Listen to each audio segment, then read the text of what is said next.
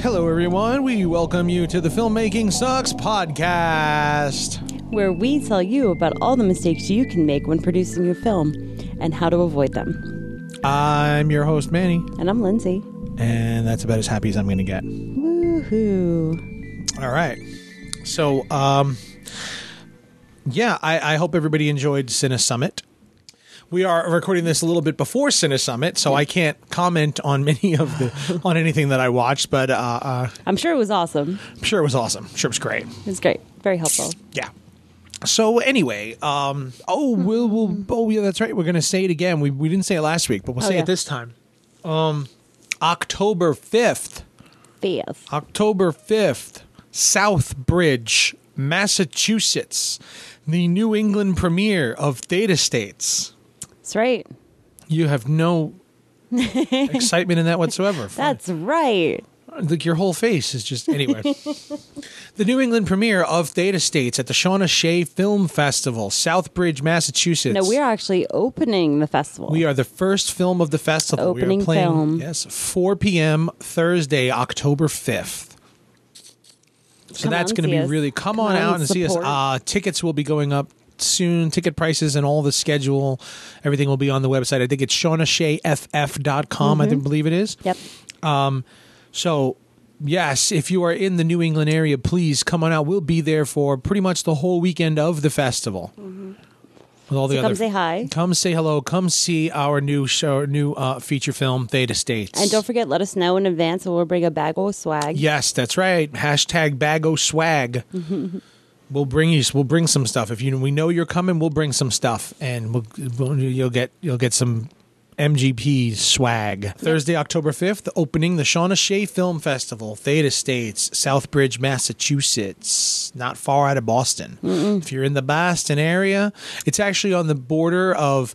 Uh, what is that? Uh, Boston of Boston, border of Massachusetts, Connecticut, and is that New? No, New Hampshire is farther up. So Yeah. Delaware, I think. Rhode Island. Rhode Island, yes, yeah, whatever that. I'm terrible at I do geography. geography good. Uh, I'm not terrible. So yeah, Southbridge, Massachusetts. Uh, you can actually go to our website, massgravepictures.com, and the announcement bar at the top, the red bar at the top, will take you straight to the Shawna Shea website, so you can get. Because we're fancy like that. We're fancy, fancy schmancy like that. We're a one click destination. Yes, one click. One click wonder. There you go. One click wonder. See?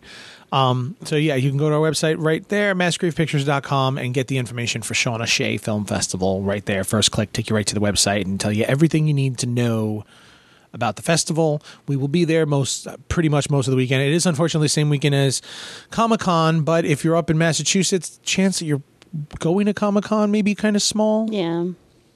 So We're not going to Comic Con. Unfortunately, it sucks. That sucks. We're going to miss Comic Con. But we're doing it for more important But things. more important things. More important, bigger fish to fry. Bigger and better. Yep, that's it. Comic Con's not playing our movie. Shawna Shea is. So right. we'll be there. There. Screw you, Comic Con. play our movie and we'll show up. That's it. That's it. anyway, anyway. Um, so like something we've worked on in the Play our past. movie and we yes. yes, something we've worked on in the past, and we will be working on soon, hopefully with Theta States. Mm-hmm. Fe- Deliverables. deliverables. What are deliverables? Now, when we did Blood Slaughter, I had no idea what a deliverable was. nope. And when I started hearing talk of deliverables, I said, "Wait, what? What? What, what is that?" And I got a list of stuff, and I said, "How the hell do I do this? Can I Google this? Can I buy a vowel?" Google. I googled the hell out of this. Okay, Google. What is a Tell me about this. deliverable? I just turned on everybody's cell phone. Yeah. I didn't know what anything was. I didn't know what to do. Uh, I went into a little bit of a panic because I was unaware of this. I figured, hey, I got the movie. I'll just give you a DVD. Here's the movie. Go sell it. Here you go. No. Listen, I made this myself. You can totally just copy it. Yeah. No. Doesn't work like that. No. Doesn't work like that. We've had friends who've gone through this as well, and they've had problems. And now, I would I do want to say first things first. Um, you're talking. We're again. I say this all the time, but I have to keep reiterating. We're talking very low and no budget films. We're talking movies that are made We're, we're not low. talking Lionsgate Yeah, deliverables. forget that. I can't even imagine that Forget that. Forget that. I'm not even talking like hundred thousand dollar films above this. If you you you put hundred thousand dollars into your movie, your deliverables are you're good. They're, they're going to be way different. They're going to be way higher. They're going to be a whole lot more. And if you can't deliver on your deliverables for that amount And of then money, why did you make a hundred thousand dollar feature yes, film? then then you screwed up big time. yeah. So we're talking about the rest. Like we okay, Blood Slaughter was made for thirteen dollars. Mm-hmm. Okay, Attack of the Brain People was made for two thousand dollars. Yep. Okay, Theta States was about twenty thousand dollars. Yep. So we're talking we're talking that twenty thirty thousand dollars and under. Even you guys, so again, some of our friends have made features for full features for uh, two or three thousand dollars, uh, and deliverables can be a little difficult when you're talking on this level of things because you cut corners. It sucks, but you do. In order to make your money, in order to make your money, in order to make your movie to complete it, you do cut some corners. Yeah. So, um, you're gonna make your film. Now we're gonna talk at this. Let's say you finished your film and you found a distributor who wants to sell your movie. Congratulations. Congratulations! Good job! Good job! You You're not done yet. You have done. You have. Jesus pulled the wind out before you've even Killed it. haven't even finished congratulating them. Producing store. You have a distributor. You have a distributor who's willing to sell your film and wants to take it and put it out there and put it in shelves and He stores, and he They believes in it and wants to put it on Amazon or wherever the hell else. Congratulations! You have you have successfully accomplished more than ninety percent of the filmmakers out there. Yep. I am so not joking. Nope. Literally, Yes, you have done better. 10%. Less than ten percent of filmmakers who make their movies get distribution. Yes. So, don't be discouraged if you don't get distribution. No. Because it is the majority who don't. We, we know many that don't. Yes, 90% of the movies out there do not get distribution. Okay? And you say that that sounds kind of high, but just think how many movies can you name off the top of your head that are indie films that you've seen? No, super crazy. We were actually at a wedding, and Yeah, uh, that was this past funny. weekend, and the uh, it was a friend of yours from high school.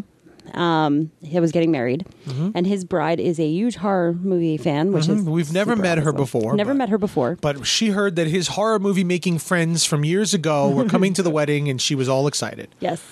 Totally excited. So we met her, and she literally was like, "Oh my god, I've actually seen one of your movies." And we're like, "Shut up! What movie?" Mm-hmm. And she was like, "Blood something." It was like a slasher. Cut the girl in half. They cut the girl in half. So so yes, we went to a wedding of a friend, and and he did not show her this because he No. does he doesn't like horror movies. Yeah. He's not a horror movie. Excuse me, he's not a horror movie person at all. Apparently, mm-hmm. a friend a couple years ago, her and a friend, a friend of hers had bought had picked up the movie and brought it to her, and they watched it together. So before we met her, before he met before he met her, Right. she had actually seen Blood Slaughter Massacre, and that was awesome. It was the coolest thing ever. That was the coolest thing. So now I have to find out who, which one of her friends, because the chances are her friend got it at a convention, which means Yeah. we met her friend. Yeah. Probably bought it from us at a we show. probably signed it. Quite possible. So we're gonna find that out. That's Yeah. pretty cool. but I, there's no there's no better feeling than that. I feel bad that I blew the wind out of everybody's sails. Yes. So yeah, no, there is no better feeling than finding somebody who actually saw your movie, who actually enjoyed it. Um, you know, you can watch Blood Slaughter Massacre on Amazon for like four dollars. Cheap pop. anyway. Mm-hmm. Listen, we do this for a reason. Okay, go see a movie. Yeah. Um. Anyway, so that was super awesome, and there's no better feeling than that. And you can be super excited for having moments like that Mm-hmm. in your life. Um, congratulations for real. Congratulations, you did not better than ninety percent of the filmmakers out there. But as you just said, you're not done. You're not done. You're not done by a long shot. You now, your distributor is going to on with your contract and everything, and we'll do an episode on contracts one day. one day when one I'm day, feeling really. one day when you're feeling real rambunctious, because that's a long, that's a long, that, that's a long, long conversation. that's a long conversation. But at the back of that contract will be a little piece of paper that says Exhibit A. Exhibit A. no, it's more like Exhibit C or something like. Yeah, oh, it's whatever. C or something. Yeah. yeah. Deliverables. Now, the deliverables are what your distributor needs in order to sell your movie properly. We have been faced with multiple listings of, uh, uh, uh, we've been given, asked for deliverables multiple times already, and we have friends who've asked for, who've been asked for deliverables. Mm-hmm. Right, and we've coached them and through. Yes, we've, because we've, you know, yeah, uh, uh, amongst our, amongst our personal circle, Mm-hmm. uh, us and Zombie Hunters, we were the first ones that got, Got distribution. distribution. Okay. through Wild Eye Zombie Hunters- Releasing, yes, it's it's a really it's a really good little distributor. Mm-hmm. Um, I I think he's mostly local out of the tri-state, New York, New Jersey. Uh, he lives in Jersey. He lives in Jersey. I think he lives in Jersey now. He used to live in Long Island City, Yeah. but I'm not sure anymore. But yeah, but he's in the local. He's in the tri-state area. Mm-hmm. Um, really great distributor. Really great first distributor. He was really great about walking us through our contracts. Mm-hmm. Um, he's picked up a number of pretty good films recently. Um, one of them being Model Hunger with Debbie Rochon. Mm-hmm. I will tell you one thing here. Uh, if your distributor really doesn't answer your questions and they don't want to really be bothered, don't go with them. No, Don't go with them. You want to. You'd like someone like Wild Eye was really good in the fact that he he knows that he is the first distributor of a lot of the films. Yeah. a lot of the films that he's carrying. This is their first movie, and he is they are the he's the first deal they've ever gotten. Right. So the, a lot of the guys, a lot of the guys, girls making their movies, they really don't know much Mm-hmm. about the business. He's very open door yeah, very open door policy. He will explain everything. He will take. He sat down when we talked to him. We were ready to sign the contract. We sat on the phone with him for about three hours. Yep. And he and we put him on on, on conference call, and three of us sat and went through every single line of the contract, Point by he- point. Yeah, and he explained what everything was, how they all work, and and it was it was it was it was great. Yeah. It was great. We learned a lot from him in that conversation. Mm-hmm. We learned what distributors want. So that's where a lot of this conversation today is coming from. Our conversation with him almost four years ago now. Mm-hmm. You know? and and some additional information I mean, that we've he's been doing this. way. He's Yeah. been in this twenty years. Hmm? He's been doing distribution for twenty years now, so he knew he knew what he was talking about. Any Yeah. question we had, he can answer. Yeah. And that's another thing I really liked about Rob is that he's very straightforward. He's very honest. A lot of the, the lot of the way we are. He's not going to bullshit you. No. Okay. He doesn't. He doesn't have. He doesn't give you any delusions of his reach or what he can and cannot do. He's not going to make promises that your can't film can. on, yeah. no. He's not going to tell you, "Oh yeah, we're going to take this movie. We're going to we're going to promote the hell out of it. We're going to sell. it We're making make a million ton of money." dollars. Yeah, he's not No. going to blow smoke up your ass. He's going to he's going to tell you straight. Look, there's a lot of, especially because he's a mostly hor- he's a horror movie distributor. The market is saturated. Hmm. Okay, there are certain months he won't even release a He- film. yeah, he doesn't even release. He will not release in October. While you would think, hey, I got a horror movie, we got to put it out in October. No, Nope. every every It's major di- every distributor out there is putting horror movies out in October. So if he puts horror movies out in October, it's just going to get lost in the bunch. Yep. So he'll release in November, but he won't release in December because December is not a horror movie month. No. It's all family films. So again, you just get lost in the shuffle. Nobody's going to put your film because he actually gets your film on shelves in Best Buy Yeah. and Barnes and Noble, Which is an and- incredible feeling. And to actually be able to walk mm-hmm. into a store and hold your own DVD that's Yes. on sale with a sticker and everything on it. Anybody who's in LA right now, actually, you mm-hmm. can go to Amoeba, Amoeba Music, Rem- Amoeba Records in LA. Blood Slaughter Massacre is on the shelf at Amoeba Records. Yeah. It's also on the shelf at um, Forbidden Planet in New York. In, in New York. Um, so uh, you can also go to mo- some FYEs may still have Mm-hmm. it. Uh, it went out to Target and Best Buy. yeah, very limited, but very limited. very limited. but But nonetheless, you can buy from their website. to be able to walk into a store and see your movie Yeah, on a it's shelf is is an incredible feeling. Okay, uh, so he's not going to blow any smoke up your ass as to how it is, and he's going to tell you, "Look, I don't release in certain months because it's just going to get lost." If you release a horror movie in December, Fye is not putting that on its new release shelf because it's got all of Yeah. all the, all the family movies. They're Yeah. not selling horror movies in December. That's not going to push. They're not going to push it. So he's not even going to bother. Hmm. Okay he has his down to a science. He knows when his movies are going to sell. He knows when your movie is going to sell. Yep. He also won't release if he's got. I think he does three or four releases a month. Hmm.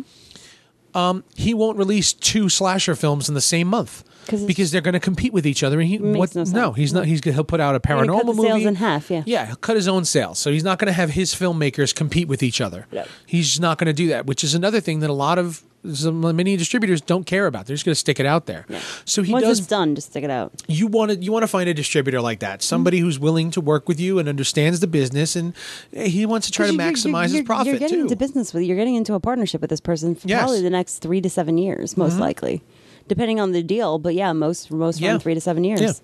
I mean, some as long as ten. So I mean, Yeah. like this person, feel like you can reach out to this person, feel like this person can answer you.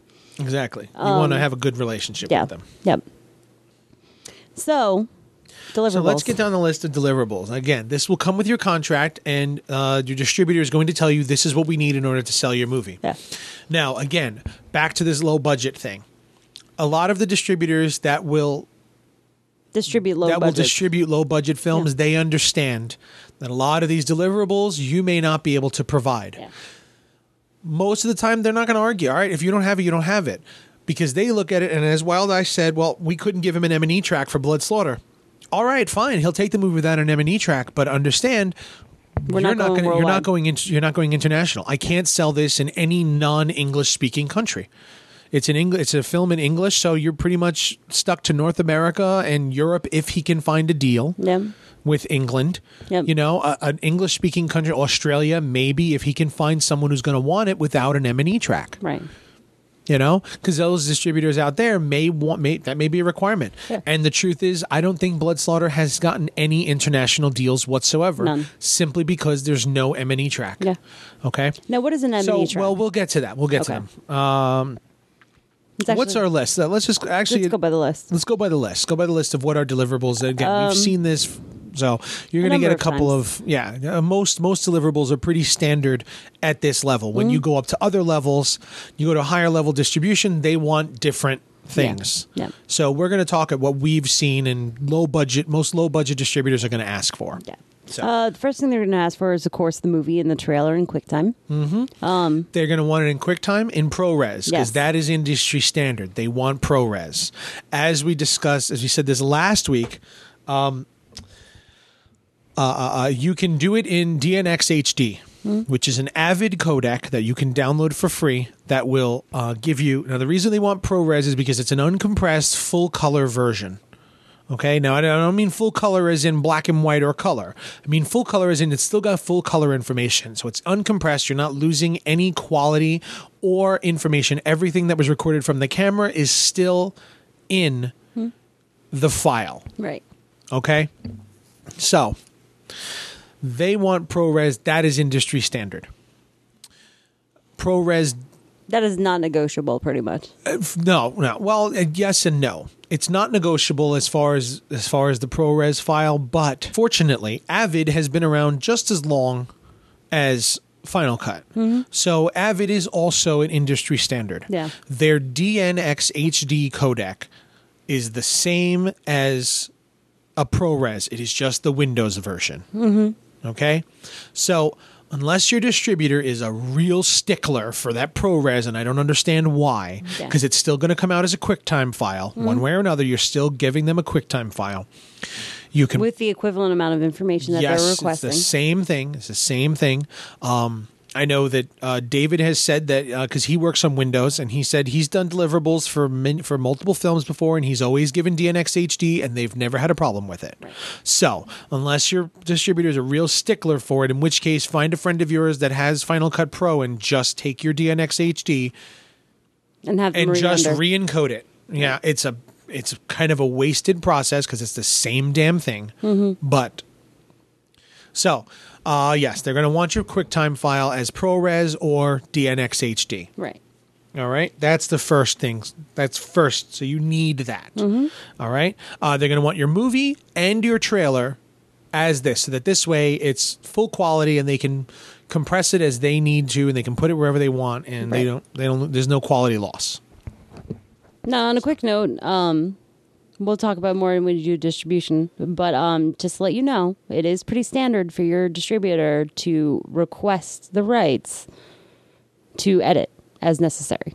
Yeah. And most often, most distributors will recut a trailer for you. which is the other reason why they want this this ProRes or DNX HD is why they want the ProRes in full full quality mm-hmm. so that they can load it into whatever program they have and they can cut it and they can re-encode it with full Right. full most, clarity. Most of the time, the cuts they're going to make are for for requirements. For example, if you have full frontal or something, cut that out, stuff like that. yeah, but again, when it comes to these low low low budget, they know they're getting Yeah. we're not cutting for the MPAA here. No, no, They're- I'm, they're I'm not literally submitting. talking like you know, if you you can't have full frontal for what is it, Amazon or Walmart, some Walmart, Walmart. won't won't Yeah. play won't won't uh they won't put your movie on sh- they won't sell your movie on if it has full frontal and both of our fil- films have full frontal so we're not in Walmart Yeah, for that reason. That's why reason Blood Slaughter did not make it because we did not understand that at the time. Yeah. but then we still did it in Theta, so I don't know. we did it in Theta but I know how to I know how to trim it if I have to Yeah. if I want if they even ask me to nonetheless Right. nonetheless that's Okay. Mm-hmm. why they want it so that they can edit those things if they need to Um, okay, so then moving on straight to the M and E. M&E track. That is a music and effects track. All right. What they need to do is what you're going to do is this is this is this is where the work comes in. This is where your work this is going to be the longest process of your deliverables Yeah. is your M&E track. You need to mute all the dialogue from your film and give them your sound in two tracks, music and effects. All right. Now, the reason why I say this is the most work is because a lot of your sound effects in your movie are part of your dialogue track. Like your actor, your actor in the scene grabs a cup of coffee or turns a doorknob. Chances are that audio is from them actually Them doing it on set Yeah. okay? Which means it's part of the dialogue track. You are now going to have to sit down, mute all the dialogue, and find all of those sound effects that have been lost to the muting of the dialogue track, and you have to re record them and drop them in as Foley sound.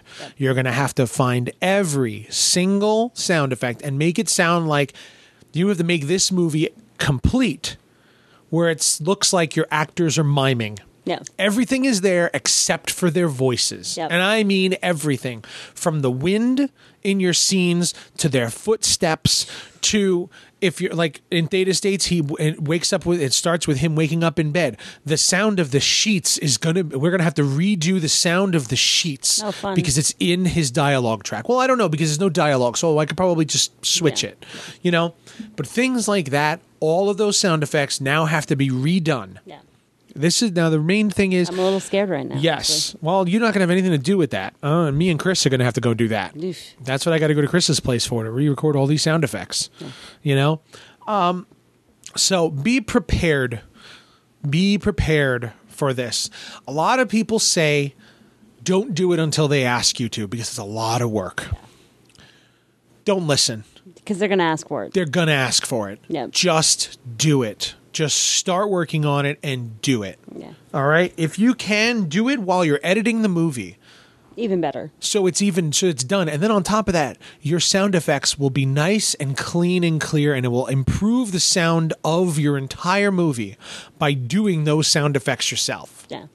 You know, it'll help so much. Now, the reason why they want this is one main reason is international sales. If you're going to take your movie, now you shot your movie, you shot it in in English, Right. shot it here in America. Yeah. You want to sell it in Canada. Everything in Canada has to have a f- English and a French Yeah. audio track. That's just the law. Everything's got to be done in English and French because they are dual language country. Right. So if you want to sell your movie in Canada, you need to have French audio. Hmm. They're going to sell it to a distributor in Canada who's going to have who's going to hire actors mm-hmm. to overdub your audio Right.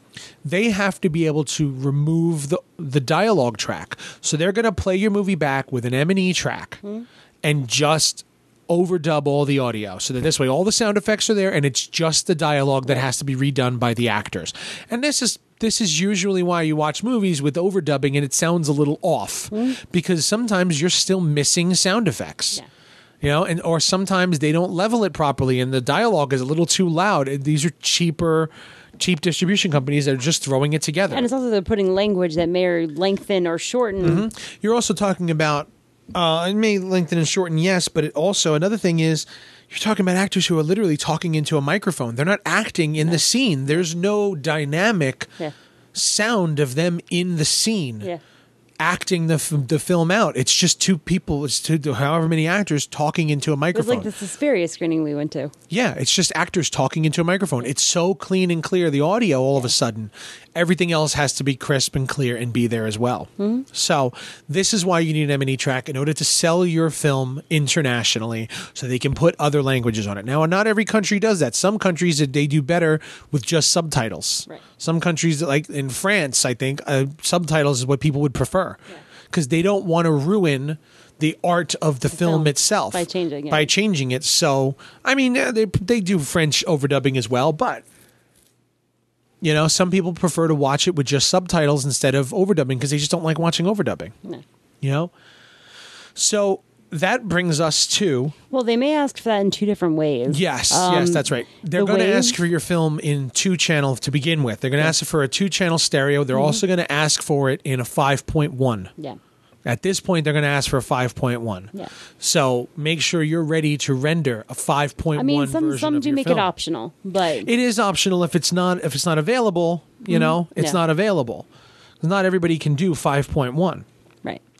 but they will ask. But you'll do better, honestly. You'll definitely do better if you have it. If you Yeah. can do it, do it. You'll sell better. Yes, and this is where you need to. and that's the one big lesson that we learned from from blood slaughter where like because we couldn't deliver this this you know This, we this, really lost that. out on sales Yeah, we couldn't do five point one sound, and we couldn't do a uh, M and E track. So, yeah, we limited our our sellability. Yeah. As a result of that, so we just packed it with extras. yeah I packed it with extras, and Yeah.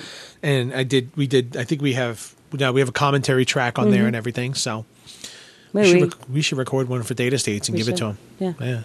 All right. another thing to do add it to the list Add it to the list.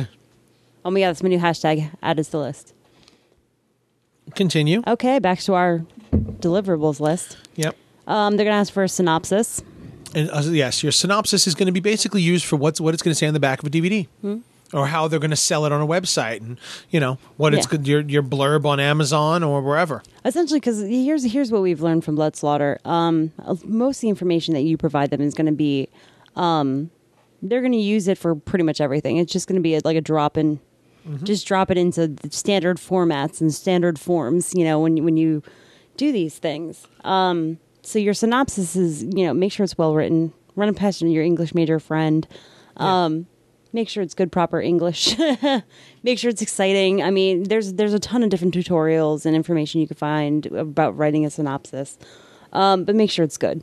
Yeah. because a lot of the times you know you kind of you know like well the deliver you know the, the, the distributor will just figure it out. No. Most of the time they're going to No. use what you give them Yes, they're going to use what you give them, copy and paste it right over because they have a bunch of movies. You know, a lot of these distributors they don't have a huge team of people Hmm. doing this stuff, so they're going to take what you've given and move and move it on and sell it and just pass it to the next distributor. Yeah. You know, and we'll explain how that works in an entirely different episode. yeah One distributor to another. yeah so okay so the synopsis uh, you're going to have to give them the script Yep. Make sure it's copyrighted. Your film has to be copyrighted. Your script has to be copyrighted. Yep. So they're going to want a copy of your script. Yeah, it's it's all pretty straightforward. I mean, uh, you can literally do it online, which I would definitely prefer online because you can actually track where where it is in the process. Um, for Theta, we actually just dropped a, a DVD in the mail, and we're still sitting here waiting. Yeah, it's Wait. it takes six to eight months in order Yeah. to get your copyright number back. If you go by mail, if you go online, you're going to get a copyright number immediately. Yeah, yeah, almost. Yeah, you'll get Yeah. you'll get a pending number that you can provide. Yes, um, and then it'll actually clear, and you'll know it's cleared. Um, this kind of mail thing, I I find very You won't get your certificate for a while, Yeah. but you'll have your number already. Yeah, and you'll know that you'll know where it is in the process. You'll know that it's pending approval. Um, I think that when you do it by mail, they actually may reach out to you with any questions or con- um, by mail um, versus email because we had a couple of questions on blood slaughter and they emailed me with questions um, and it really sped up the process. So definitely just go to the website. Um, you're going to want to use a performing arts PA form. Um, it's pretty. I mean, They have a movie. They have a movie f- now. performing arts is what they prefer. They've moved to movie. They moved to performing arts. PA. I thought it was performing arts, and now that there's a new section for film, No, I think it's PA still. I don't know. I don't know. We're gonna have to look this up and, and do it right Yeah, because I did PA last time. I know you did, but I and since then I think they've created a, a section for film now. I did PA Because for there's beta. I know you did, and I told you the same thing. Uh, yeah, well, I didn't find it. I found a PA. All right. Anyway, so yeah, we'll do. We'll we'll walk you through the process from there. Stress never ends. No, it never does, and you're never quite sure about anything. You're just like, oh god, if somebody hold my hand and help me through Yeah. this. Um, but that's what we're here It's for. a long. It's a bit of an application process. Yeah, it's a bit of an application process. Um, you know what we usually do. Um, we run it through the company name. Yeah. Um, so everything is is copyrighted to the company versus URI. Um, We've done a couple of different ways. Um, when we had Louis as the writer for Blood Slaughter and Brain People, we actually listed him as a as a paid uh, work for hire writer. That's a um, lot of logistic legal. It's a lot of legal mumbo jumbo, which one day maybe I'll walk you guys through. Um, but it's it's a pretty straightforward form. Um, they have a great help section that will totally help you through. Um, I've had to call their support once or twice. They've been really great, Yeah. helpful. Um, one tip that I learned this time around is to use Internet Explorer or Firefox. Yes. Do not use Google Apparently, Chrome. they don't like Chrome over at the uh, the copyright office. They're not fans of Google Chrome over there. Oh no, I'm sorry, Safari or Internet Explorer. Safari. Not even not even And, Firefox. yeah, the basic Safari Yeah. for Mac and and and Internet Explorer for yeah, for. Firefox and Chrome cause problems with the Yes. cookies and everything. Yeah, so I've had a number of problems. You and that was- realize that these websites were designed, you know, 15, almost 20 years Yeah. ago, and they haven't updated this ser- because that causes them to update their entire server on all of their computers as well. I'm sure So that they're working on like it because the Copyright Office has been closed on the weekends, like this entire summer at least. Mm. Yeah, but it's the same way with IMDb. It's an old, antiquated system. It's, little- it's clunky. and it's so such a pain in the ass to run that to run without a box Uh, you know to think that i would think that amazon would have upgraded it immediately when they bought it but they didn't they kept it this goddamn dinosaur of a website it really is and, unfor- and unfortunately the copyright website is a dinosaur as well so it's really a pain in the ass but it's an absolutely necessary portion of your I mean, look, let's put it this way. Night of the Living Dead is in public domain for this exact reason. Yep. Because they did not copyright the film properly. They copyrighted Night of the Living Dead under the title Night of the Flesh Eaters. Mm-hmm. Then when they edited it and sent it out, they changed the title to Night of the Living Dead. Yeah. Mm-hmm. And I think it had a slightly different edit as well. They did not copyright Night of the Living Dead. yeah, So once it was sent out and started sending, started playing Hmm. With no copyright, and they started making copies and doing, nobody owned a copyright for this, yeah, and it's officially out in the world. And too late, too late. So there's no copyright on either the Living Dead because they copyrighted it under the wrong title. yeah. Just for that for that reason, um, we had copyrighted the script under the original title of In the Shadow of the Imp. Yeah. And so when I copyrighted the film, they have a section where it's also, you know, an alternative name or Yes. also known as. You had to list Um, it. and I listed it just so you understand. They understood that the script that we've copyrighted is connected to this movie. Mm-hmm. Yeah. Um, so both are covered by that now. Yeah, it is. A, it is a bit of a pain in the ass process, but it's absolutely necessary. You will lose the rights to your movie if you do not do this right. So, if you have a friend who went to law school Mm. at all, or an accountant friend, anyone who does anything, somebody who runs a business, even Yeah. just a friend of yours who Somebody owns a who's business, really comfortable with these forms and has Yes. done them a million times. Yes. Find someone who you know that does this, that has, that has done anything like this a lawyer, an accountant, a business owner, anyone who's gone through this government process of trademarking or copyrighting or anything like that. Anyone who's gone through this process before, just talk to them and just get some advice and let them just kind of hold your hand through it because it's a pain in the ass for them too, but you really can lose Yeah. everything if you do this the wrong way. Yeah. It's a very specific process. But at the same time, um, things to be aware of. Um, pretty much as soon as you put this application in, Yeah. your film is copyrighted. yes.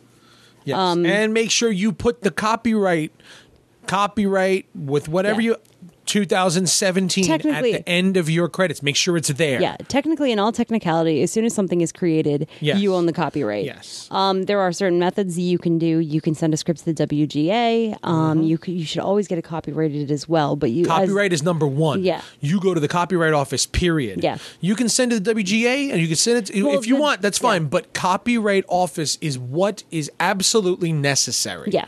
You go to court for this, they want to see the copyright office. They Yeah. WGA, well, that's great. Yeah. But you don't own a copyright yet. Well, the very nice thing about the WGA is that they uh, will actually somewhat support you, and, Yes. and and they will actually back up your claim. yes. Um, we've they never- Can, they can get you a lawyer. Yeah. We've never filed with the WGA. No. Um, I know, you know, maybe we should, but we don't.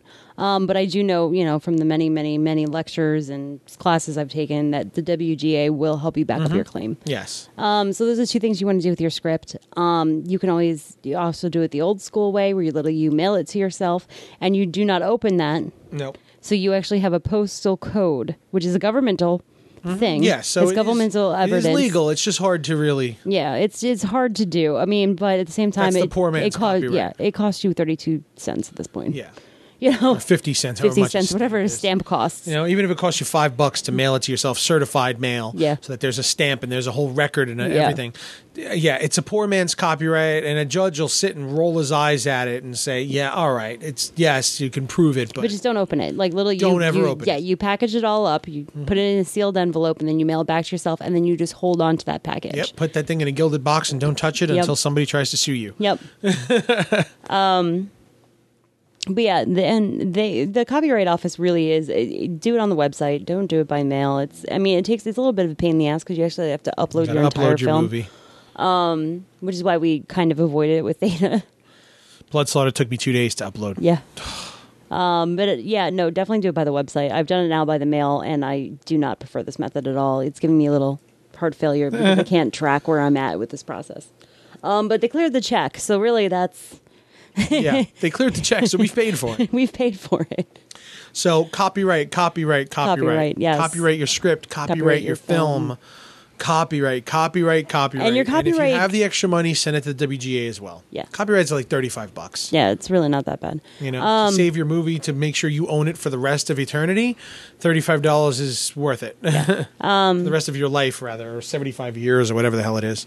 I was going to say something important, and then it just slipped right out my brain. I'm sorry. Mm, I got nothing. Mm, okay, You'll come back to it. yeah, it'll come back to me. Next. Oh, and your Uh. copyright certificate, once you get it in your mail, you're going to give a copy of that to your distributor Yep. as well. They're going to want that copyright number mm-hmm. so that this way, when they sell it to other international, they can say, look, we have a copyright for this. And they can't. Now, international copyright law is different. Yes, You know, it is very different. yeah, it's not U.S. copyright is not enforceable worldwide. No. So your distributor will handle it. Yes, You know, if they're going to sell it to Germany, they're going to make sure that there's a copyright in Germany for this film. yeah, okay, that they can enforce. So that this way nobody can steal it out from under them now. Now this is them investing in your film for them to be able to sell it. Mm-hmm. Because if they just sell it to somebody in Germany and somebody in Germany finds out that wait, there's no copyright in this country, we don't have to pay them yeah. shit. No, part of your part of your, your agreement with your distributor says that they will protect and pursue Mm-hmm. um, anyone who who goes against the the you know protections that you know. Yes. Yes, so they will protect your yes, the they, copyright. they will protect it, and they will actually, if they have to go to court, they will go to court and Yes. do their best to fight for your rights and To protect party. your film. Yeah. no sleep till Brooklyn. That's right. Next portion. Okay, this is going to be a little bit of a bigger one to explain, um, just because we found a really cool article. Uh, the credit block. Credit block. The credit block is also known as a billing block. Mm-hmm. It's what goes on your poster at the very bottom, Yes. um, where it lists all the key players. Mm-hmm. Um, now, there's actually protocol, which is very interesting. We during our research for this, we found a really great New York Times article. Um, called "Assembling the Building Block," the billing block, Mm-hmm. The billing block.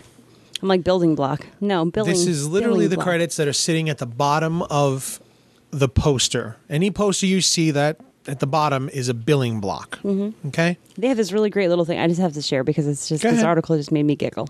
Um, billing block. It may look like a barcode of haphazardly packed typeface, but in fact, it's a product of detailed legal agreements and intense negotiation. Yes, yes. That billing block is very important. Now, I don't put them on our posters. I don't like it. I think it's, you know, Mm-hmm. and a lot of people feel that it clutters up the poster. It makes it kind of ugly. Right. but this was negotiated. This billing block the bottom of a poster is something that actors and agents, managers, unions, the the the, the unions, the Writers Guild, the Directors, Directors Guild, Guild. the Producers Guild, They all have policies They fought for here. this Yes. to get their names on the poster. So that billing block at the bottom is very important. and there's a lot of money invested Yeah. in that. It doesn't seem like much, Yeah. But someone's entire involvement in the movie may hang on whether or not they are listed in that billing block or Yeah. not.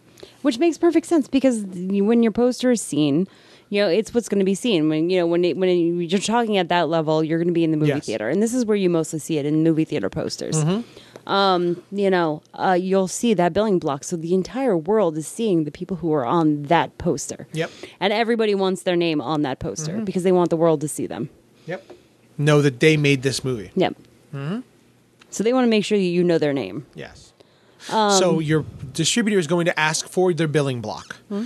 because we don't have it on our poster. Oh, Okay, we don't have one on our poster, but when we sell internationally, it's going to go on the back. It's going to sell anywhere. It's going to go on the back of the DVD. Yeah. It's going to go somewhere. So they need to know who needs to be credited because even though we didn't make any agreements for that, because again, it's a low budget thing here, we didn't make any personal, any guarantees for who's going to be on a billing block.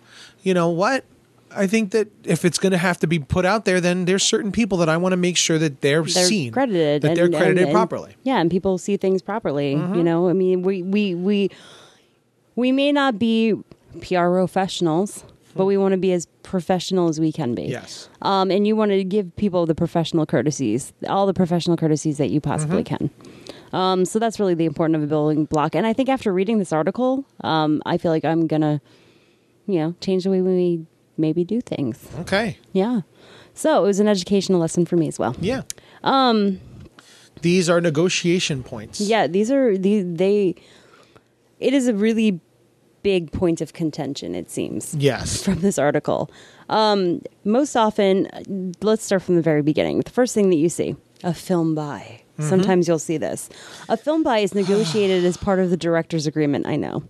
Um, usually, it's in lieu of a directed by credit, so you don't get a blah blah blah film. By you don't get a filmmaking Martin Scorsese. sucks. Let's say Martin Scorsese. Okay, fine. A Martin Scorsese, Scorsese a film by Martin Scorsese Yeah. or a Martin Scorsese film. right. Yes. Then he does not get directed by. Well, he usually does too. Well, but, he probably he's Yes. Scorsese, which is why he was a bad example. but no, no, no. That's not that you don't get it. No, you usually, can get typically, it in lieu of. Typically, usually it's in lieu of. Usually, it's just standard to Yes. either do one or the other. yeah. So go ahead. Okay, well, let me make one more point Yeah. before you go on your rant because I know you want to so Oh. badly. um, the big thing about this to know is that writers Hate. hate this. Hate this which makes perfect sense. If you have a writer who wrote your wrote your screenplay who is not the director um essentially you are saying i made this film. This is all mine. Yep. And somebody else wrote this script. and somebody else wrote the script. You just filmed this script. But you are essentially cutting this person out. Of the credit of it out being of the their credit. story. yeah. Yeah. Now, now I know audiences don't may not entirely see it that way, Mm-hmm. but it's annoying. but it's a fact. yeah Somebody wrote this story, and you're calling it a film by Martin Scorsese. which you're taking credit for the film only yes, but at the same time the You're- film wouldn't film- exist without the script The film includes the story of Yeah. this of the film. Yeah, You I know? mean, it creates the character names, the character types, the the journey. Yep. Everything is coming from the story. So by by making by put and I see The unfortunate truth, and I think even on any budget um, movie, it it may sound crazy to say this, but I think on any budget movie, nobody's actually getting their full worth of No. what they put into your film. No matter no matter what. I mean, for somebody to take a risk on you. To Mm-hmm. invest the time and the energy and the money. I mean, maybe when you're getting a million dollars, when you're or talking about more, some yeah, well, maybe you're getting your like worth. the example but- of Martin Scorsese. yeah, Yeah, that movie got its budget and everybody got paid Yeah. Mm, because Martin Scorsese was the director or the producer. Yeah. You know, Christopher Nolan. When you're talking on that level, when you're talking on that, yes, this movie exists because they were attached in the first place. Yeah. If it wasn't for Steven Spielberg, there would be no hundred million dollar budget thrown on this. No. You know, they got to you got to understand that too. So. They know that this movie exists because they exist because they did it. Yeah. Okay. So it's when on Chris their, Nolan their, their wants it's to on put- their back. yeah, when Chris Nolan wants to say a film by Christopher Nolan, Yeah. the whole damn 150 180 million dollars for uh for Inception Yeah. exists because he fought to make it happen. Mm. Part of his negotiation Mm-hmm. Yeah. in possibly taking a lower pay rate as well or Mm-hmm. Yes. a lower back end. Yeah, there's a trade off for this. That's a trade off too. Yeah, he may take less money Mm-hmm. by being able to say a Christopher Nolan film. Yeah. I don't know if he does this. I have I, know idea. Martin Scorsese does it. Jerry Bruckheimer does it. Yeah. These guys may take less back end or less upfront Hmm. for the ability to call it a Jerry Bruckheimer production. Right. You know, so that is a, they're not just saying, "Hey, we're do, we're doing yeah, this." you just you just don't get this, and then you get everything. No, to have your your name be This the first part thing of their seen, payment. You you do pay for it in some format, which is usually some some negotiation down mm-hmm. of either your back end or something else. or your yes, your front oh, Or end, your back- front end and your back end, something. They are paying for this is part of their payment Yeah. for the movie. Yeah. So that's also why you'll see this on indie films. we're not being paid. No. none of us are being paid. no, we don't get paid on our own movies. You don't pay yourself on your own movie when the budget's coming out of your own pocket. Yeah. That's no. So just keep that in mind, especially when you're working on a film where you had another writer, where somebody else wrote this script and you're adapting it by saying, Yeah, a lot of people are working for credit, and I don't think a lot of people understand our value. It's just kind of a throwaway term at this point. Well, you're working for credit. You're working for credit. You get IMDb credit. You get IMDb credit.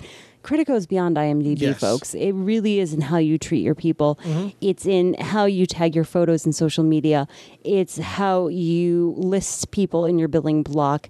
It is how you list people on IMDb um, you know, if you're naming one of your characters girl number three versus Mary, you know, it doesn't cost you anything to, to, to give her or give the character a name instead of leaving somebody with an IMDb credit of girl number three. Yeah. I mean, you have to think about how the world sees these things. You know? Mm-hmm. Yeah. Um, I've done that. I've made name, characters who didn't have a name. I gave them a Made it up. name. So this way, when they put it on their resume, Yeah. it doesn't look like girl number two, girl number three, girl number this, boy number that, you know, Yeah. man crossing the street, unless it's literally that. Like Brain Yeah. People, we had that. Yeah. We had that whole montage of people looking up into the sky. But at the same time, we named we them gave them- something really funny. Yes, we gave them, you know, panicked woman, you know, uh, uh, upset mother, old man on the. Yeah. We gave them something specific That was actually memorable. It Yes. actually brought French back the man and memory French of the woman, character. fainting woman. Yeah. yeah, you know, black man in park. Yeah, so you, it's not just a generic term. Honk It- like that. He thought that was funny. Black guy in park. He thought that was hilarious. It- but it, it, it's a way of triggering a memory. Where like you know, okay, Oh, that was them. Okay. that was them. Okay, I got you. So then you're actually giving them some sort of value. Yes. When you're working for credit, or when somebody is working for credit for you, really take into account the value of that credit Mm. and how you can make that credit the best possible credit you possibly can. yeah. So I mean, just as a personal level, we we feel that by doing a film by um, really takes away a lot of the credits that, and to us, it's all about this the sacrifice and, and the work that people put in for us, Yeah. and how much we value it. We name everything a Massgrave Pictures production or a Massgrave Pictures film. Um, because Mm-hmm. I don't even do that. I, we don't. No, uh, Massgrave Pictures presents in Okay. association with. It's right in the beginning as Yeah. the production company. Yeah. But I don't put a film by No. Massgrave Pictures in the credits. No, No. It's just this is the production company. Right, and and the way we feel about Massgrave Pictures presenting is because um, all of our deals go through Massgrave Pictures. Mm-hmm. Um, so anybody who is working on this film is on is is under the under an agreement with Massgrave Pictures. Yeah. So Massgrave Pictures is actually the It's collective. The collective of everybody who worked on the film from Yeah. Mm-hmm. beginning to end. That's that's who we consider. I mean, Massgrave Pictures is me and you. We Yes, are we, we are on paper we are it. Yep. But even in film festivals, we do a film festival. If I can get the film festival to credit the film as a Massgrave Pictures film rather Mm-hmm. than directed by Manny Serrano, I I wanted to say Massgrave Pictures because in some we're also building a brand here. We're treating it like a band. yeah. We're building a brand name and a band Mm-hmm. of sorts. Where you know, Foo Fighters isn't you know uh, uh, presenting Dave Grohl. Yeah. No, it's it- Foo Fighters. You're going to see Foo Fighters. You're Yeah. not going to see Dave Grohl. No. So we look at it the same way. Everybody, we have a lot of people who we work with regularly under the Massgrave Pictures title. Mm-hmm. Yeah. and a lot of reviewers who've reviewed our films in the past, they'll see Massgrave Pictures and they're going to say, okay, there's a good chance this guy's on it, that girl's on it, this one's working, and this is the team Mm-hmm. that makes our films. A lot of our the reviewers that we we've had a relationship or conversations with, even a lot of our reviews talk about Massgrave Pictures new release, Massgrave Pictures new Yeah. short. Um, because that's that's how we prefer to be seen. I mean, it's a really is a preference thing, but really, I we wanted to outline our reasons behind it because I really think that when people work for credit, you really need to do right by them. Yeah. Yeah, and by throwing our names up up up on top of everybody else's, Mm-hmm. I think I think that I, we feel like we're belittling other people's Yeah. work. Yeah. That's just our opinion, though. That's just Yeah. how we see it. You could see it differently, and that's fine. There's no right or wrong way to do this. No, because it's absolutely It's true. how we when feel. when you create something from start to end, it is a lot of work. It is really exhausting. I mean, filmmaking sucks. It really does. you know, and um, we can understand.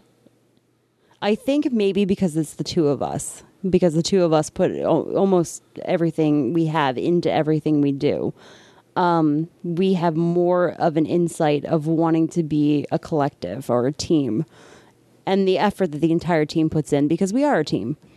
You know, I do understand the temptation. And you know what? I feel like if you want to do a film by, credit yourself, think about it once or twice, take a pause, think about it.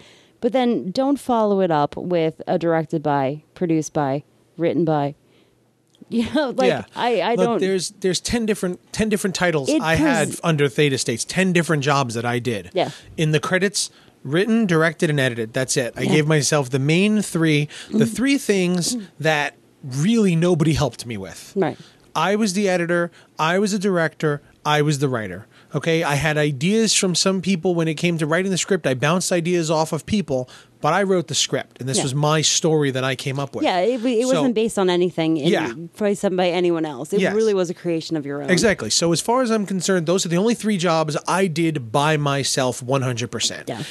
Everything else, yes, I had a hand in some of the special effects. I had a hand in the CG. I had a hand But in I, the music. that, that's but that's covered by the director's title. Exac- I really exactly. don't think you need to like give yourself credit as like you know.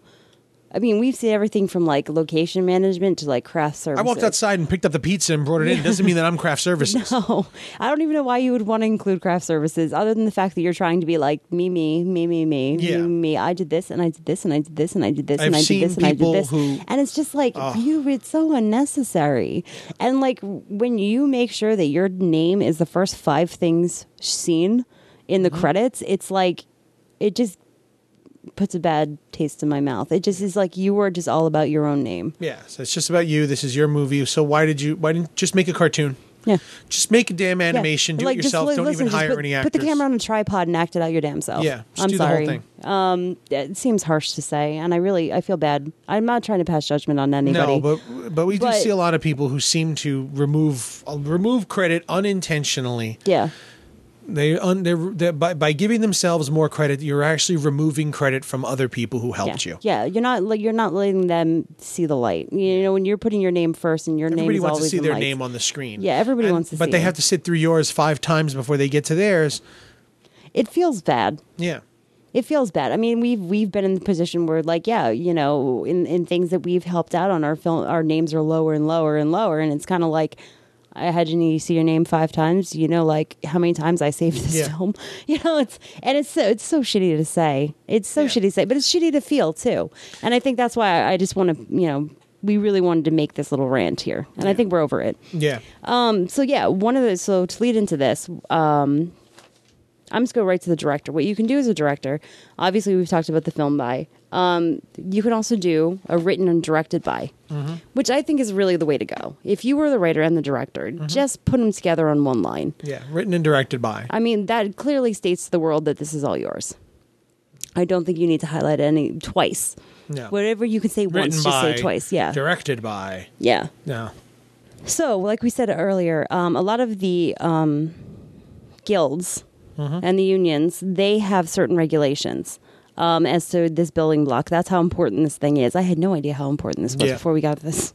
Um, credits in the for SAG credits in the building blocks are negotiated separately. Um, the way so on a case by case basis, pretty much you're going to be negotiating with each one of your actors.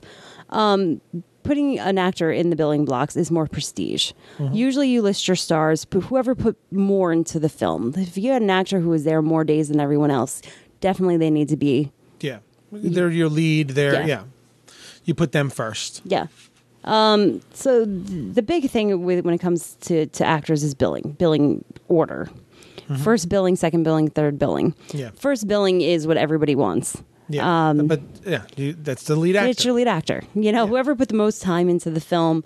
Um, if you have multiple leads, it's an ensemble cast, and everybody kind of put the same amount of work in. What you can do is do like a one line, and lists everybody in stairs. So you'll have one name. You'll have actor A and C on the same line, and maybe actor B will be a little bit higher. So it'll go A, B, C. Yeah, so actor, up. so being as it's actor A is listed first, actor B is second, but actor B is literally higher on the poster, Mm-hmm. so that puts them on the same level. They were maybe listed second, but they're listed higher on the poster, so that puts actor A and B on the same, Same level. level. of billing. Right. And actor C is on the same level as actor A. Yes. So it's it's it's a nice clean way of doing it and making sure that everybody's kind of seen together Mm-hmm. um, as an ensemble. So that's one one method of doing it. Um, typically in, in the billing block, um, like we said, first billing is, is it is somewhat negotiable if you have a name, somebody who is actually bringing something to the film. Yeah, even Um, if they're small, even if they have a small role, sometimes that could just be part of their negotiation, and that's a, that's up to you whether you want to give it to them. Yeah. You know, Yeah. Um, so usually you do it alphabetical or descending in the in the order of, of importance. Mm-hmm. Um, that's typically how I would do things. I would prefer to do things because I feel like alphabetical. It's like yeah, it's it's a little it's a little little confusing there. Yeah. um, one special way of of giving uh, a major actor who maybe did a minor role for you, or somebody who did a little bit of a cameo or something like Mm-hmm. that, is you can throw in a with or an and At the end, yeah. at yeah. the end of the credits. at the end of the uh, Or the end when of you the billing list block, them yeah. in the billing block, they'll be the last name of the actors, but it will say "and" or "with," and that puts them that considers them to be third billing. Even though it's at the end of Mm-hmm. A ten list of different whatever, yeah. names, the "and" or the "with" at the very end is considered by the industry to be third billed. Mm-hmm. So even at the even at the end, they're now put up up. You know, so that's it- it- something. it's a break in the it's a monotony of names. of- so it does it does highlight them. Yes, they're a special special appearance in the film. Mm-hmm. You know, uh, we actually did that with one of our actors on this one. Yeah. We did that with our actor on this. He worked for. He's a. He's a. Uh, uh, uh, uh, he's a pretty. I wouldn't say well known, but he's done a lot of a lot of background and extra work. He works in a lot of TV shows and movies and stuff. He was in Sharknado. He was Yeah. in, you know, he Boardwalk Empire. Boardwalk Empire for three or four seasons. You know, uh, but he's a friend of ours, and we gave him we gave him a pretty major role. You it know, was, it was major and significant. it was yes, it was significant. It wasn't a huge role. He No. only shot with us, I think, three days out of the fifteen. yeah. out of the fifteen days, he's only on set to maybe three days. Mm-hmm. You know, but um, his role is significant to the film, and um, so he worked for a little bit less for us than he would normally get. Uh, but he was a friend of ours, so he said to me, "Well, okay." I'm cool with this, but give me an end credit. And I, okay, if that's what you want, that you can have that. Mm-hmm. Yeah. We gave him an end, you know, and him as, and I gave the character name because that's what he asked for. Yeah. He knew what that meant. Yeah. He knew what the, Your more experienced actors will know yes, this. Yes, he knew that that goes farther than anything else because he's being he's he's being, Being highlighted. He's being he's being highlighted in the film. Yeah, he's being featured. Yeah, he's being highlighted and featured in the in the film's credits. So that means more to casting directors in the future. That he negotiated that type of credit. Mm-hmm. So it means something. Okay, so then the that covers SAG, DGA, and WGA. Now they're actually very particular. Mm-hmm. That's the Writers Guild of uh, of America and the Directors Guild of America. Mm-hmm. They're very particular. They want their names listed at at least fifteen percent of the size of the film's title on that's the poster. that's the the entire block itself. Mm-hmm. The lettering of the billing block has to be a minimum 15% the size of the title of the film on the poster. And that's to ensure that it's legible. yeah, they actually re- go one step further, and they actually require particular fonts. Yes, they are, yes, there are industry standard fonts to work. That's why they look like barcodes. Mm-hmm.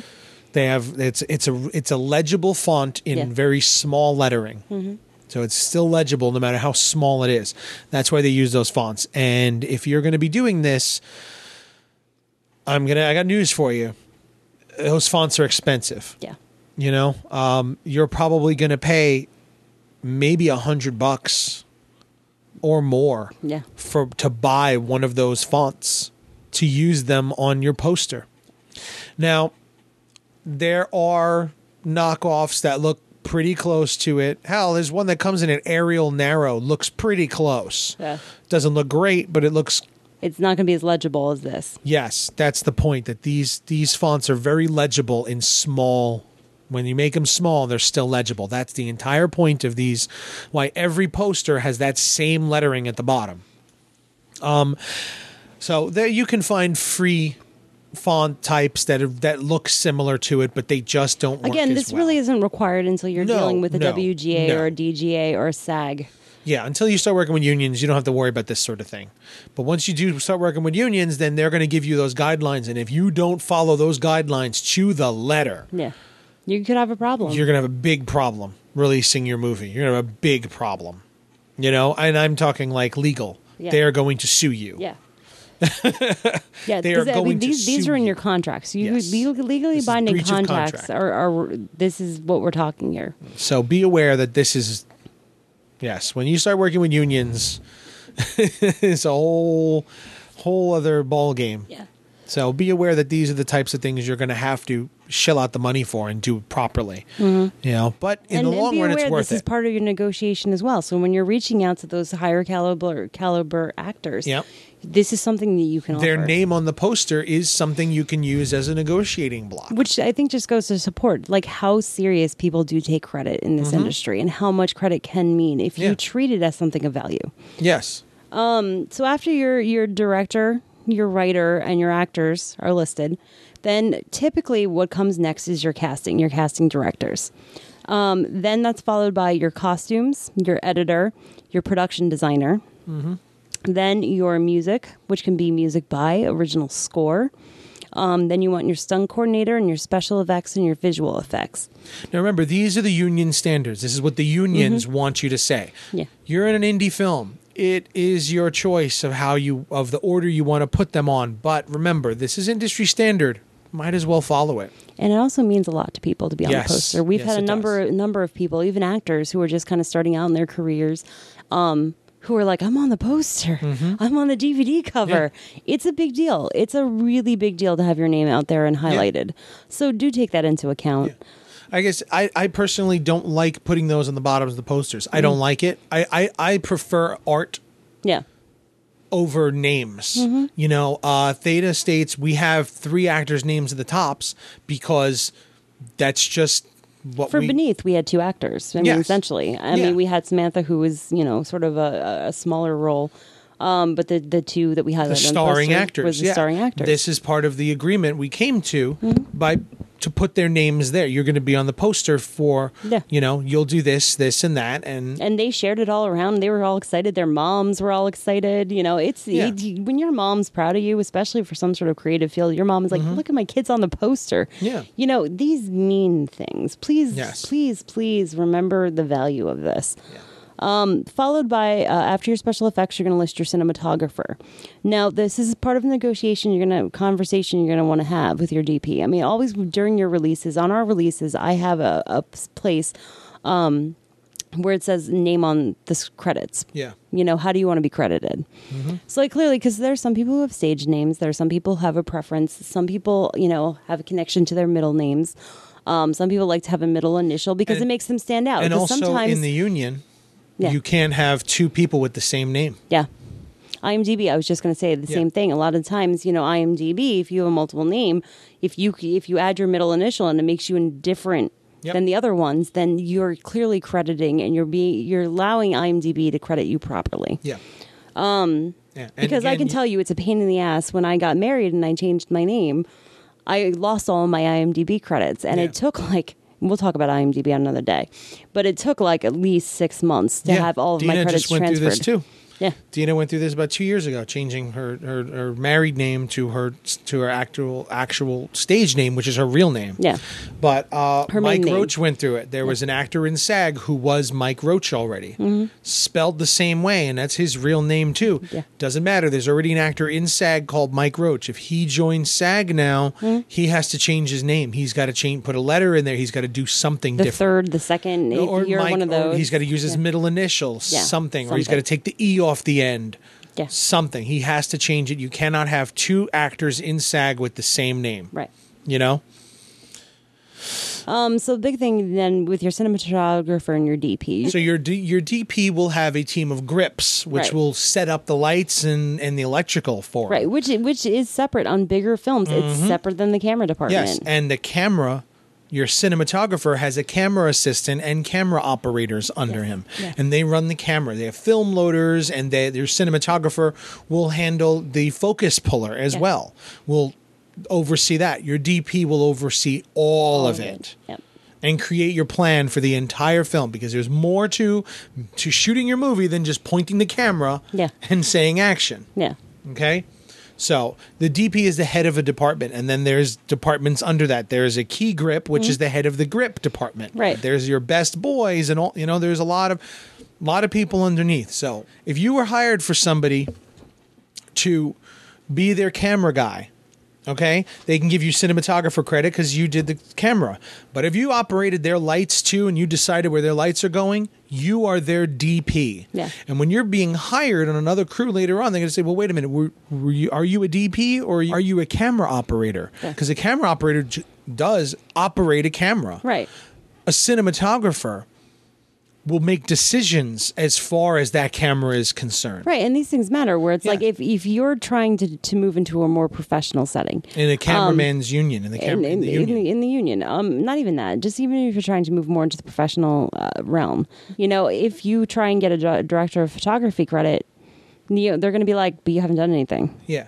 You haven't done this." Have you worked lights before? Yeah. Have you set up lights? Have you designed a lighting Yeah. scheme for a film yet? Have you done that? Yeah. Or have you just run camera?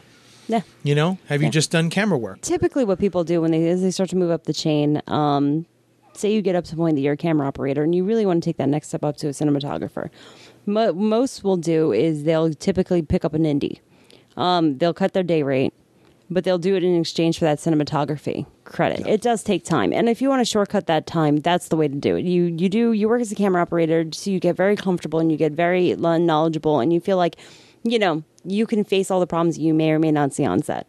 Then you'll pick up an indie you'll get a cinematography credit you know and then you can start to move apply that to more professional settings essentially because you have that credit which again the value of credit That's it. that's it Just going to end, just I stop right there. that was it All right. Well, what's the next? um, okay the next thing is producers which is near and dear to my heart Did You do realize this entire episode was supposed to be just deliverables, yeah i know well then you found this awesome article which I wanted to do an entirely different episode on. oh That's why when I showed you the article, I said, you know, we could do an entire episode on this article. well you should just say we should do another one episode on this alone I did. you said we could you didn't say should there's a difference between the wording whatever just cut it I'm not going to cut it. just cut it. anyway, so then okay, producers there's no no set agreement for producers, which is why you get a lot of these multiple friends, family financiers. They get multiple different producing credits. Um, the PGA and the Academy of Motion Pictures have finally decided they've agreed to limit it to three producers. Three people can get the produced by credit they started a campaign called the Truth for Truth in Credits, making sure that the person who actually initiated, coordinated, supervised, and controlled all aspects of the production is the only person who gets the produced by credit. Followed by, then they created the option of the executive producer. The executive producer is someone who's made a significant contribution of no less than 25% of the financing or developing the literary property. So, pretty much, if you are the owner of the story that this is based on, you can get executive credit, producer credit, or if you funded this movie. Associate producers perform any of the producer functions delegated by the producer. So these are the people who worked underneath the producer. Co-producers are the people who are prim- whose primary pr- responsibility is the day-to-day logistics of the production process. So pretty much they're overseen by the associate producers who are overseen by the producer. And that's how you should be crediting people. It's a lot of producer. He has a lot of producing. It's a big job. Yeah. I could go into the WGA, but writing there's there's multiple credits you can do. You can do a based on characters by where if you're already using characters that are already created, this is what you would use. Um, there's from a play slash novel by. If you're basing this on a short story, a play, or whatever, that's the way to credit that. Um, the screenplay by is used for whoever wrote the final script. Um, so if it's a story by so and so, a screenplay by so and so, and then adapted to film by blah blah blah. The WGA has a limit of, of the number of writers. Um, writing teams would be collected would be one. You're allowed one writer. So a writing team would be you know whatever the name. So this and this. Um, you can't get more than that according to the WGA. Why? They just they they don't like having more than one writer. But they do all the time. Yeah, they they only will allow partnerships. Okay. Yeah, you can only do partners, and it has to be a you know one name and one name. That's it. That's all the WGA will allow you to credit as a written by. Okay. And you have written by, story by, script by, screenplay by. Mm-hmm. Yeah. You change all the different. Mm-hmm. I see. Gotcha. So they want to be very clear as to who did what. Yeah. Yeah. Okay, so that is billing blocks. Now I wanted to correct ourselves because I realized we were talking about the poster. Billing block doesn't just go on the poster; it also goes on the back of the, the DVD. end of the, at the back of the DVD, it also can go on the end of a trailer. Mm-hmm.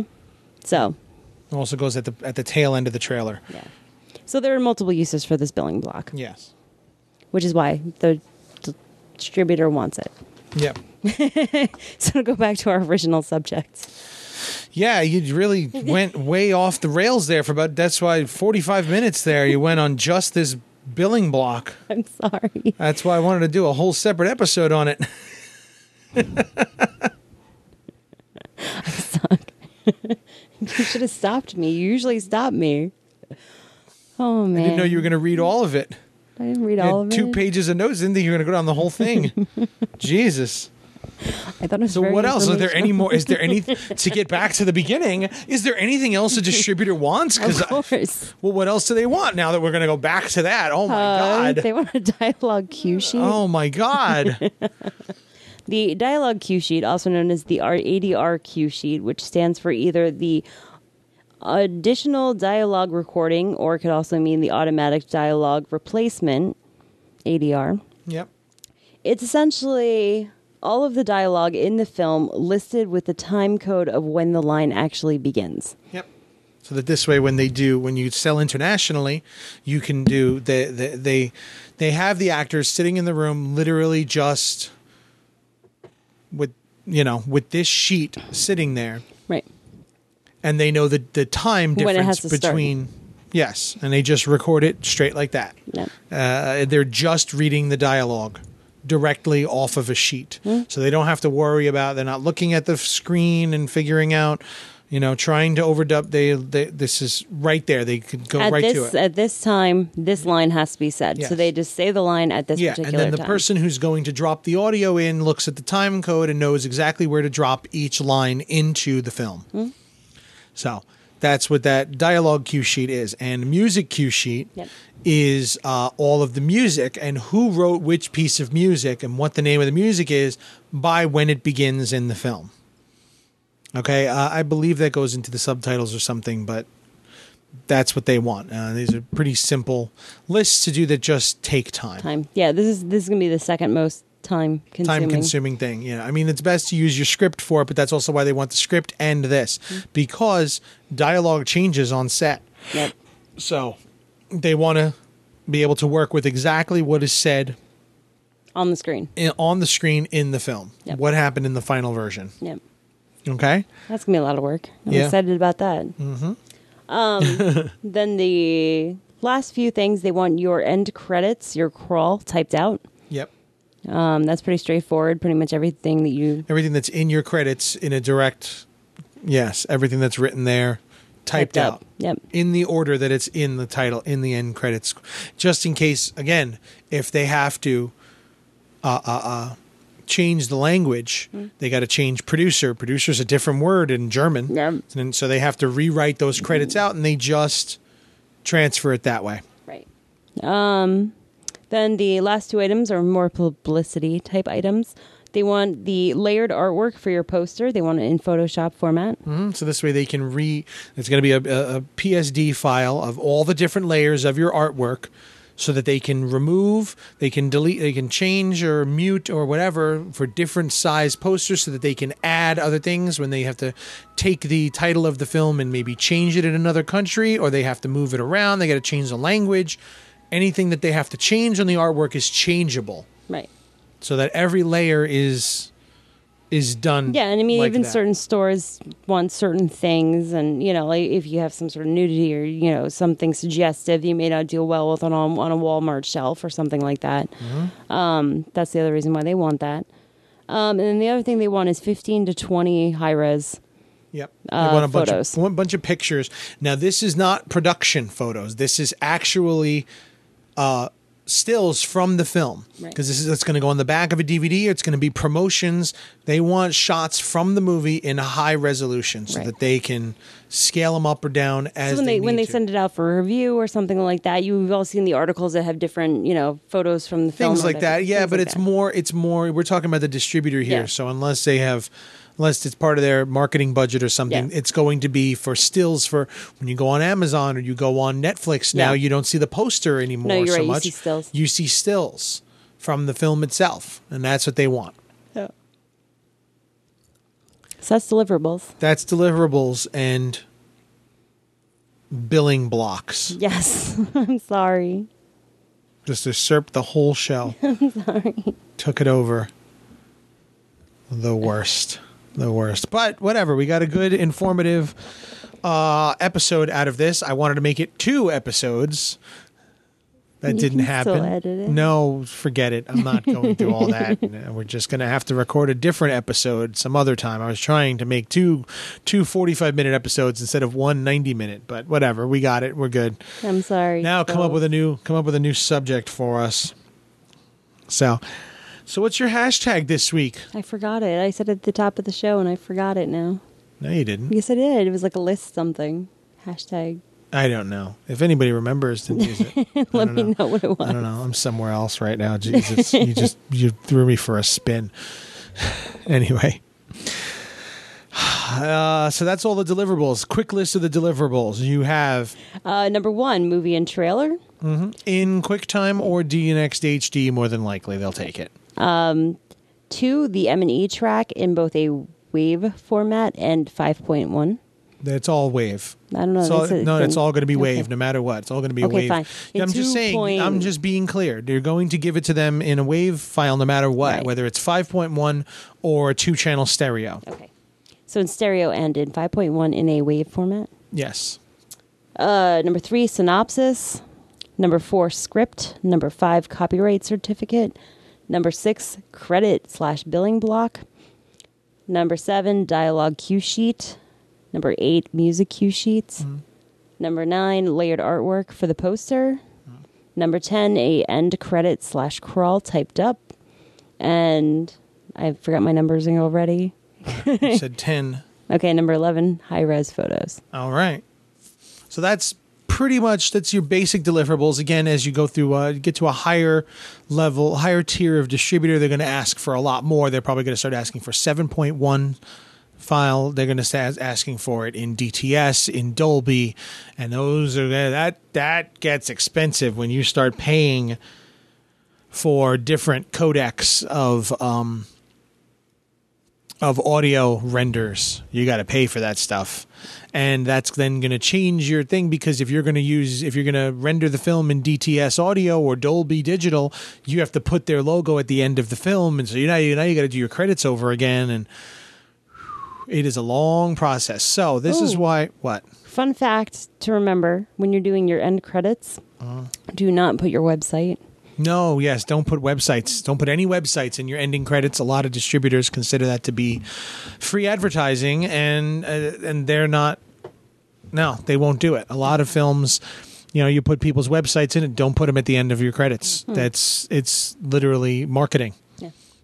You know, it's marketing. So some distributors won't don't want it. Someone like Amazon is not want to give you free advertising by leaving those credits at the end of your movie by leaving that website at the end of your yeah. film they're giving you free advertising yeah. they don't want they don't want to do that so you actually could lose some levels of a distribution by having websites Which listed in you your have credits. to be very very careful about because some people when you get free music especially mm-hmm. they request that their websites be listed and yep. You've all you're all out there. You've all used that Kevin MacLeod Incompetech website, and part of his deal is that you got to put it in the end credits. You may lose the ability to stream on certain platforms by having that listed in the credits. So do yourself a favor, spend the 20 bucks, buy the damn music from him, and then you don't even have to credit him. He's gotten paid, and you don't even have to list it in your credits anymore. So spend the money, or just don't use him at all. You know, he, the guy's done some great things for indie film, but if it's going to kill your possibilities of streaming or distribution, mm, you might want to you might want to rethink that. So, the reason why we're giving you this list mainly is because these are things that you don't think about while you're making your film, while you're in post on your film. Oh, especially when you're not, when you're editing. Like if you don't, you don't properly line up those those music and effects, oh, I mean, man. it's it's. Oh man, it's such a. Uh, oh, we're gonna we gonna we still have to do this for Theta, and I'm not looking forward to it. Yeah. So, uh, uh, so yeah, keep this stuff in mind when you're in post on your film that your distributors are going to want this sort of thing, and you're going to have to go back and redo a lot of stuff for your film. So keep it in mind. Make sure your workflow follows it that's going to do it for us this week here on Filmmaking Sucks. I hope you were able to follow this entirely unnecessarily long episode. I'm so sorry. uh, follow us on iTunes and Stitcher and, and Google Play. Subscribe to us. Give us a rating. Give us a review. Let everybody know how much you like the show and uh, help them help other people find us a little bit easier. Follow us on Facebook as well. Filmmaking sucks. I believe it's filmmaking podcast. Film face, Facebook.com slash filmmaking podcast. Oh, I came up with a hashtag. Okay. Hashtag cra- credit block craziness. Credit block craziness. That's quite. Okay, just do yes, credit block no, crazy. That's, that's pretty crazy, though. that's exactly what this was credit block craziness. Jesus. Hashtag credit block crazy. That's it. Thank you all for listening to the show. Get out there, everybody, and make good films.